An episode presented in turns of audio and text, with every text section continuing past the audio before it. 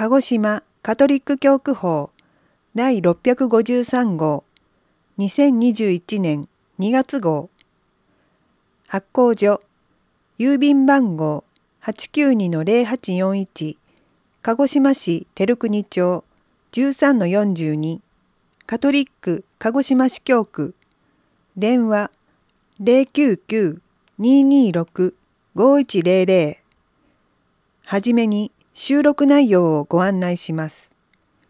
一面から同票司教の手紙不法単身小教区通信員だよりお悔やみの掲載二面から差別主義と平等主義10受話器の向こうから4三面から70周年に大きな贈り物。善意によって壁画と内外装を整備。指宿協会。カバーヤンセクション。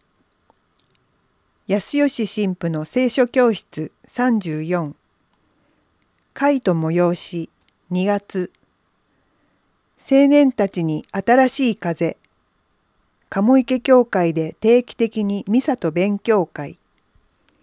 4面から教区シノドスこれからどう進む？5 KJP 鹿児島正義と平和協議会通信2月号。お知らせ。以上の内容です。一面から同票クエリテアウテムプリムムレグヌムデイエトユスティティアムエウス。まず神の国とその義を求めよ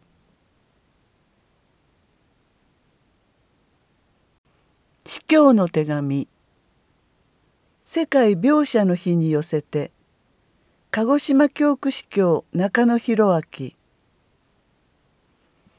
皆様お元気でしょうか？今回は2月11日ルルドの聖母の記念日に指定されている世界描写の日についてお話ししたいと思います。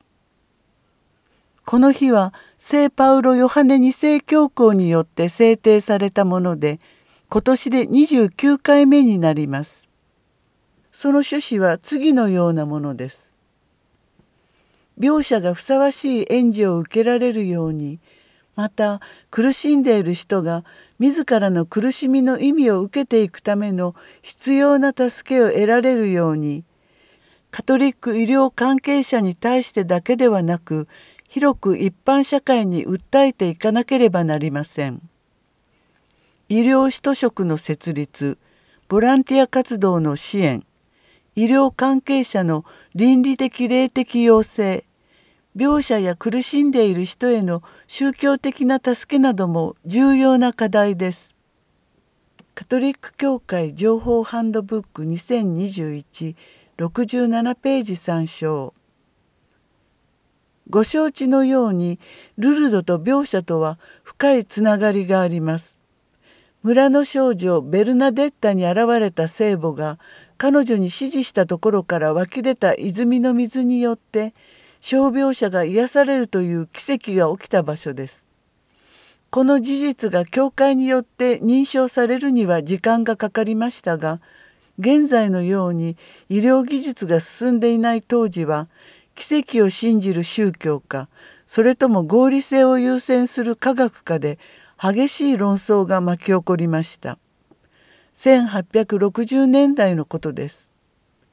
現代では宗教と科学の対立は克服されたように思いますがしかし病人を見る診断の診あるいは見る看護の看という温かい医療ではなく高度な医療器具を使って病気は見るけど人は見ないと言われても仕方ない状況があるように思います。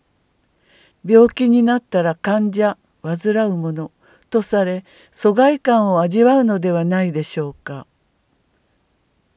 ルルドに巡礼に行かれたことがある人はお分かりでしょうがそこは病人さんと海沿いの方が同数あるいは海沿いの方がその倍以上集まるところです。もちろん医療設備も整っています。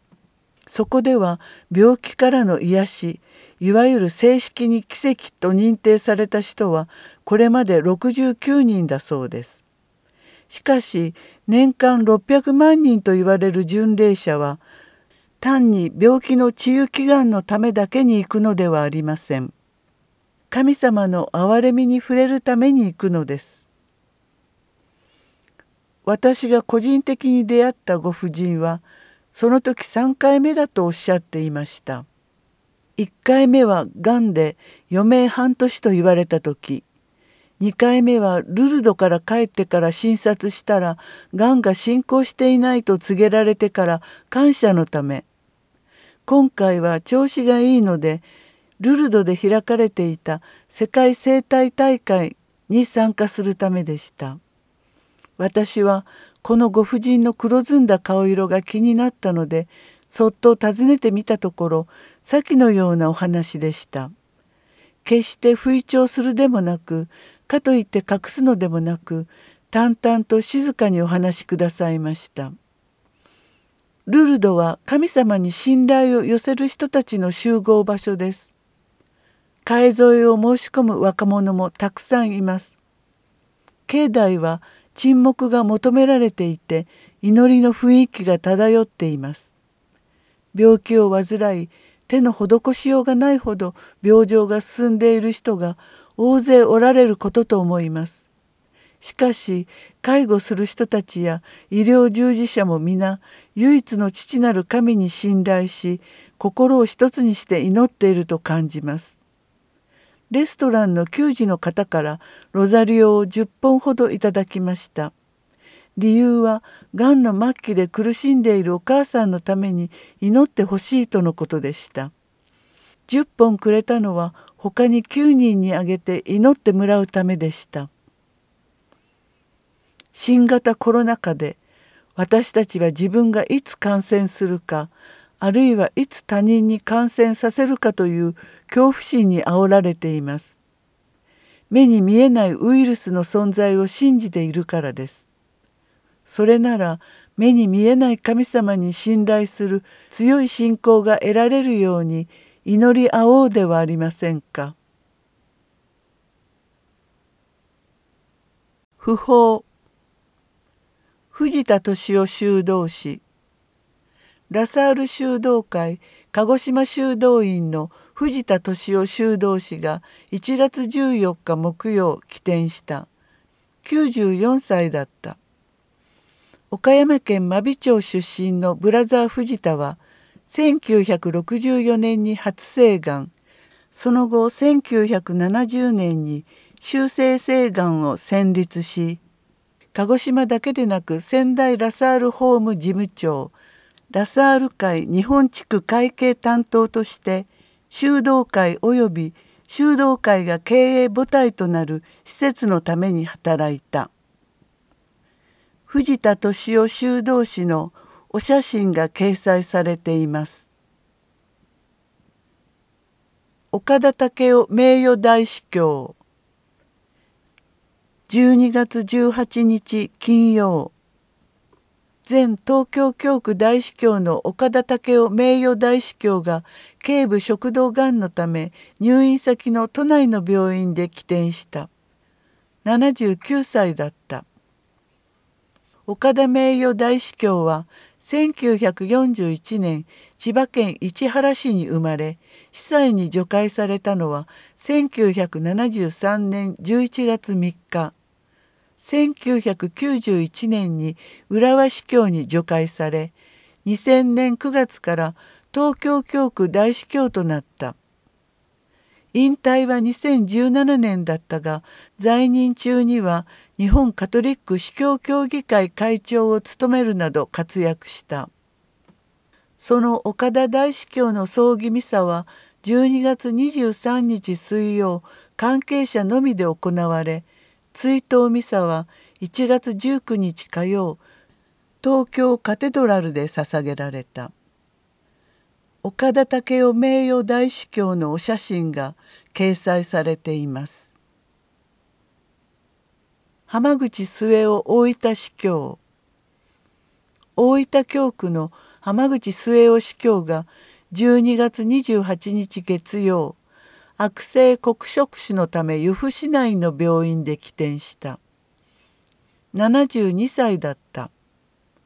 浜口司教は長崎市西出町生まれで1975年3月19日司祭に除会された。大分司教に除会されたのは2011年6月のことで9年半大分教区を導いてきた。その葬儀ミサと告別式は12月30日水曜大分教会で捧げられた。浜口末雄大分司教のお写真が掲載されています。単身。マリア教会で献身式。1月10日日曜マリア教会で献身式が行われた。受験者は中学生8人で内訳はマリア教会4人。西中勝教会1人コニア教会3人だった。ミサゴ教会ホールで受験者全員と松永久保両司祭と保護者も加えて受験者全員が自己紹介し司教と歓談した。受験者は中野司教へ感謝の色紙を贈呈しこれからの決意を伝えた。今回の献身式は三教会合同だったため受験者同士がお互いに知り合いになり同じキリスト信者としての友情を結ぶ機会となった。小教区通信員だより溝辺教会マリア山荘溝辺教会広報担当の西勝さんから次のようにクリスマスミサ12月24日の報告があった。8人の信者さんが参加しました。換気のために窓を半分開けた状態で行われました。割と暖かい夜だったので助かりました。神父様は修道院が午後6時教会が午後8時と続けてご苦労様でした。写真は教会の馬小屋です。写真があります。写真の説明。教会の馬小屋の写真です。説明終わり。お悔やみの掲載。教区法では起点された方々を悼みその永遠の安息を祈るためお悔やみ欄を設けます。ご希望の方は個人のお名前年齢小教区名を主任司祭か広報担当を通じてお知らせください。鹿児島教区広報部